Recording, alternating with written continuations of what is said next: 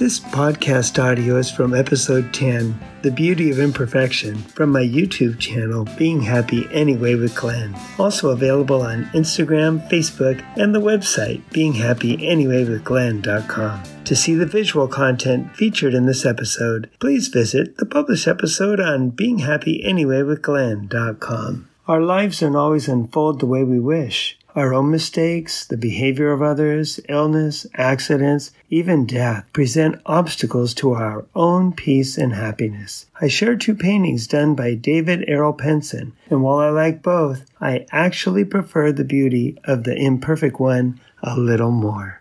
When I opened my private practice, I was an elementary school teacher.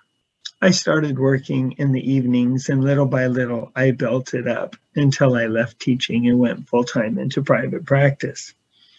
Well, one of my colleagues from the school that I mentioned in episode one, Heliotrope Avenue Elementary School, was named David Errol Penson.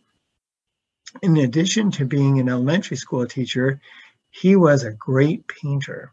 I learned from him that he put on different art exhibitions throughout Southern California. And I found that interesting. And I went to see his work. And the painting behind me was one that I purchased. He just does all different kinds of paintings, but I liked this one with shapes and colors and pretty clean lines. And I purchased it and I put it in my office at the Citadel in the City of Commerce, the first office that I had. And my clients would come in and see it, and I thought it might brighten their life. After a few months, something about it bothered me a little bit. I said, This painting is close to perfect. There's not mistakes in it. The lines and, and curves are, are just beautiful. So I went back to him and I said, You know, David, I love your painting, but I was wondering if you could make another painting for me for my office. Because people are imperfect. And I don't want my clients coming into my office and seeing that painting and thinking that I think they're supposed to be as clean and straight or as curved as the painting. So I was wondering if you could paint another one for me where there's a few stops and starts, where there's a mistake here and there, where part of the painting the paint's a little thicker than the other. And I invited him into my office just to get the feel, to get the vibe, and he came. And then about a month later, he said, Glenn, I think I've got it. And he presented me with the painting behind me. And I immediately loved it. I thought David understood just what I wanted. He kept the beauty and brightness and hope in all those colors. But look at the paint here, how it's real thick and shiny and then it's sort of matte and over here. I love this line that they got a little weak, they got a little tired here in this part of it. Or how different colors just bleed over. What's the screen doing over here? Look how dark and how light. And what's going on here? Where are those lines? And I replaced the painting because I'm trying to give the message it's okay to have stops and starts and to be thicker and thinner at different parts, right? We could still be happy and we can still be beautiful. To me, the trick of life is to adapt. Life obviously is hard and there are setbacks. Things happen that we don't expect.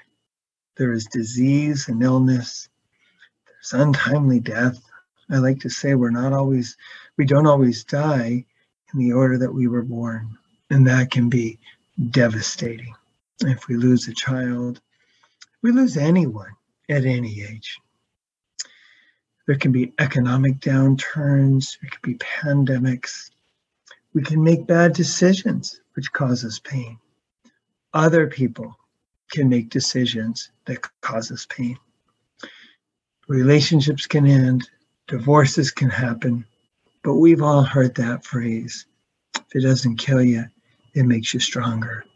I know it sounds cliche, but I think it's true. And we can learn from every situation, and we can be as beautiful and as bright and as lively as the painting behind me. A person that was molested as a child may grow up and be a wonderful protector of children.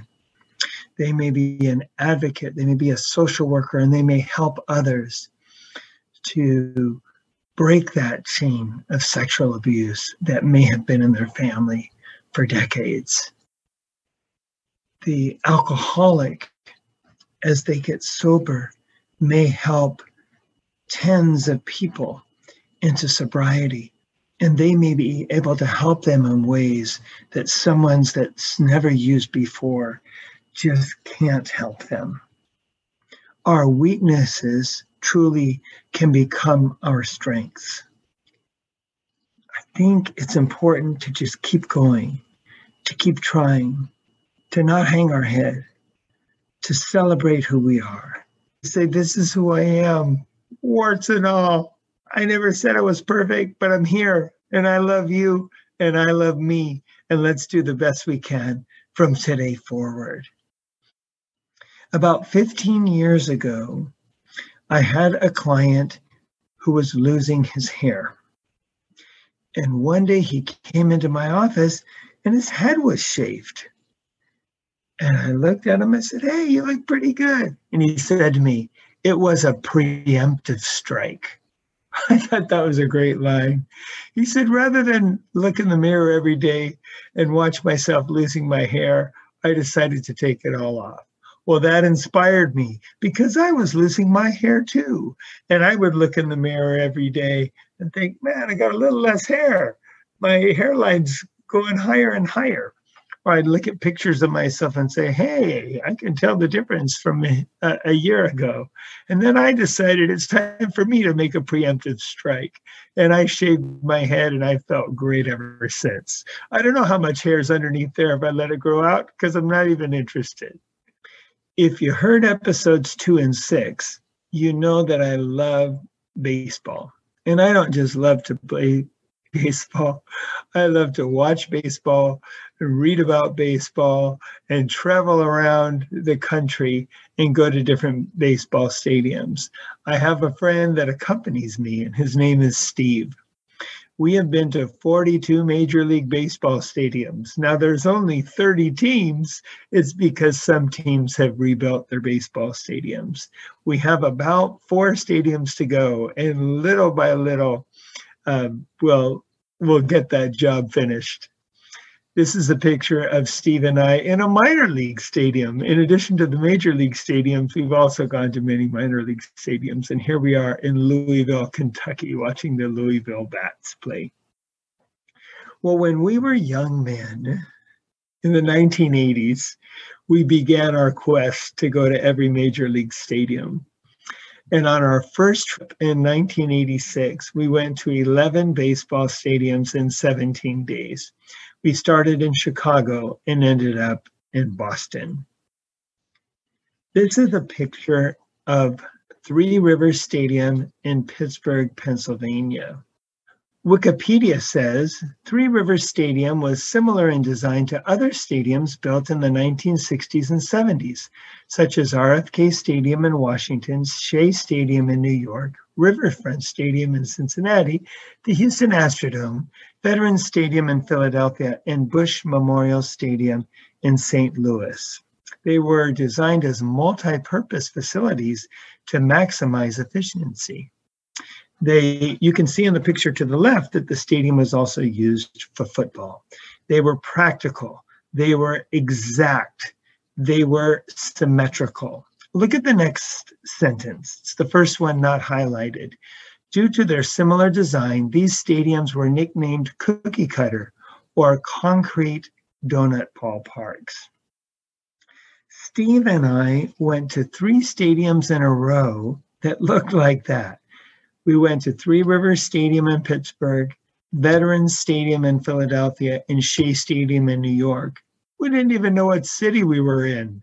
We were in that same concrete donut. When we finished our trip, we found ourselves at Fenway Park in Boston, Massachusetts. We loved it. It was different. It was unique. It was not symmetrical, as you can see in the picture. Left field is only 310 feet away. Why was it that way? We later found out that when Fenway Park was built in the early 1900s, it butted up against Lansdowne Street, if you look at left field. And so they had to make it shorter. So they built that beautiful green wall, and it's now nicknamed the Green Monsters. In later years, they've added some seats at the top. It's unique. They adapted. They had an imperfect space, but they made it work. Steve and I then reflected about our favorite baseball stadiums. We thought of Wrigley Field in Chicago, where we started our trip. That stadium also was built in the early 1900s. I think it opened in 1914, two years after Fenway Park. They're the two oldest baseball stadiums. You see, I have circled in blue some stands. Those are stands built at apartment buildings across the street. Wrigley Field was also built in the middle of a neighborhood, and you can hit a home run onto a street. There are people outside the stadium with gloves hoping to catch a home run. Steve and I were glad some of these old stadiums were preserved and kept the character of their neighborhoods and of their cities. Here's a picture of Memorial Stadium in Baltimore, Maryland. Steve and I went to this stadium in the 1980s. It's not exactly that concrete donut, but it had very exact symmetrical dimensions. Years later, it was decided that they should have a new baseball stadium. And they thought about it. Do we want something that's perfectly symmetrical? No, they decided, you know what? We want something more like Fenway Park. And look what they came up with Camden Yards. In right field, there's some sort of a warehouse there, and they just left it there. So right field is shorter than left field. And then team after team decided hey, we like these throwback stadiums. We like when they're in the middle of a city and you can tell what city you're in. We're like when the we like when the dimensions don't have to be so perfect. Now look at these examples. This is San Francisco's Candlestick Park. Boring. No flavor of San Francisco. You don't know what town you're in. You don't know what country you're in. Look what they came up with. Look at Oracle Park. If you're in San Francisco, you're surrounded by water. So now you can hit a home run to right field that lands in McCovey Cove. There are people out there in boats and in kayaks hoping to catch fly balls. That Three River Stadium I told you about in Pittsburgh, Pennsylvania, look at their new one, PNC Park. No, it's not symmetrical. No, it's not perfect, but it's beautiful and it shows Pittsburgh. I hope that we'll let our beauty shine, even if we have to show some adaptations, even if we have a bald head, even if we have a wart, even if one ear is bigger than the other and our eyes are a little bit crooked, we can still be beautiful and we can still be happy. Does a desire for perfection stop you from doing what's best? I want to tell you a little story about when I was a social worker for the Los Angeles County Department of Children and Family Services. That was a very difficult job, but I learned more at that job than any other job. And I take what I learned with me every day in my practice as a marriage and family therapist. The job was impossible their expectations of us just could not be met. I had a caseload of 60 kids that were dependent children of the court. In other words, abuse or neglect had been suspected, sort of proven in their home, and I needed to watch over them. The majority of them had been removed from their home and they were placed in a group home, a foster home, or with a relative of their family, you know, a foster home, but a member of their family. And I was responsible to visit each of those children every month and to have an interview with them, to interview their foster parent or caretaker, and to interview and visit their biological mother and biological father. I also was supposed to write court reports that had to be very exact and including exactly on time for the court. And it was just impossible to get everything done. They would, you know, keep track of our statistics so that you could see, you know, what percentage of your kids you visited each month and what percentage of the parents and things like that. But like I told you, it was impossible to get 100%. Well, one day I went to Jack in the Box after work and I was still wearing a badge right here that said Department of Children and Family Services, Children's Social Worker 2. And the woman that took my order saw the badge and said, Oh my gosh, do you work for DCFS? Are you a worker? I said, Yes, I am. She says, Oh, I have an open case with DCFS. And I was surprised because most people don't scream and shout when their children have been taken away from them. But that's what she said. And I said, Oh, okay. I tried to speak in a low voice to encourage her to speak in a low voice to try to help her have some confidentiality. She said, Yeah, I have a case open and my kids are with my mom now. And my worker is named, we're, we're going to call her Mary Smith, okay? And my worker is named Mary Smith. Do you know Mary? And I said, Yes, I do know Mary. She works in a cubicle right next to me. And uh, she said, Oh, well, tell her I said hi. I said, Okay, I'll tell her you said hi. Well, I thought that was a very peculiar story, sort of a funny story, you know. And I went back to work and I told Mary what had happened. And then Mary said, Oh my gosh, Glenn, you saw her. She's the biological mom. I haven't seen her this month. And could you write a 1950? A 1950 is a form, form number 1950, that we would fill out um, to write about face to face visits that we had with people. And she said, I want you to write, uh, fill out that form showing that you visited the mother of one of my kids. I said, you know, Mary, I didn't really have a visit with her. I mean, I just talked with her at Jack in the Box in front of a bunch of other people. And she said, Yeah, but, you know, we've been told that other workers, if they have a visit with um, someone on our caseload, that that can count as a visit. And I said, Well, I know that could count. Like if I was driving out to Ontario, California, and you know, your one of your clients was next to one of my clients, that I could go visit them and help you out. But this, you know, that's not really the case, Mary. You know, that I, you know, I don't feel like I was really visiting her. And she said, "Yeah, well, I, I would really like you to do it because you at least saw her." And then I said, "Why?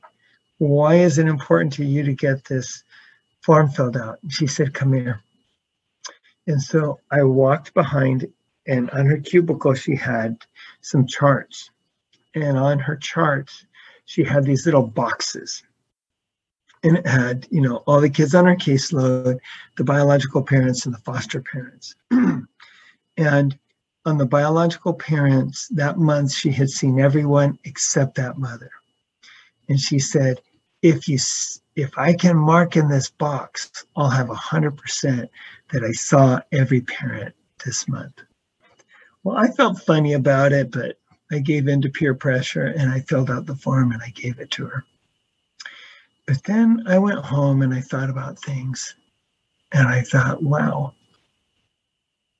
how do I want to be as a social worker? What if I'm presented with a situation where It's the last day of the month.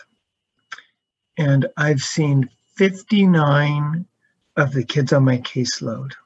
And let's pretend that I have planned to visit that 60th kid so I can check off that box and get 100% and look good to my supervisor and get the praise from the department. And I'm going to visit this this kid, okay? And they're only 15 minutes. They're in East LA right near my office and I can see that kid and get a perfect score. But what if I get a call and it's a kid from that lives way out in the Inland Empire in Ontario, an hour away from my office. And I get a call that there's a suspicion that there's been some abuse in their foster home. But I already visited that kid.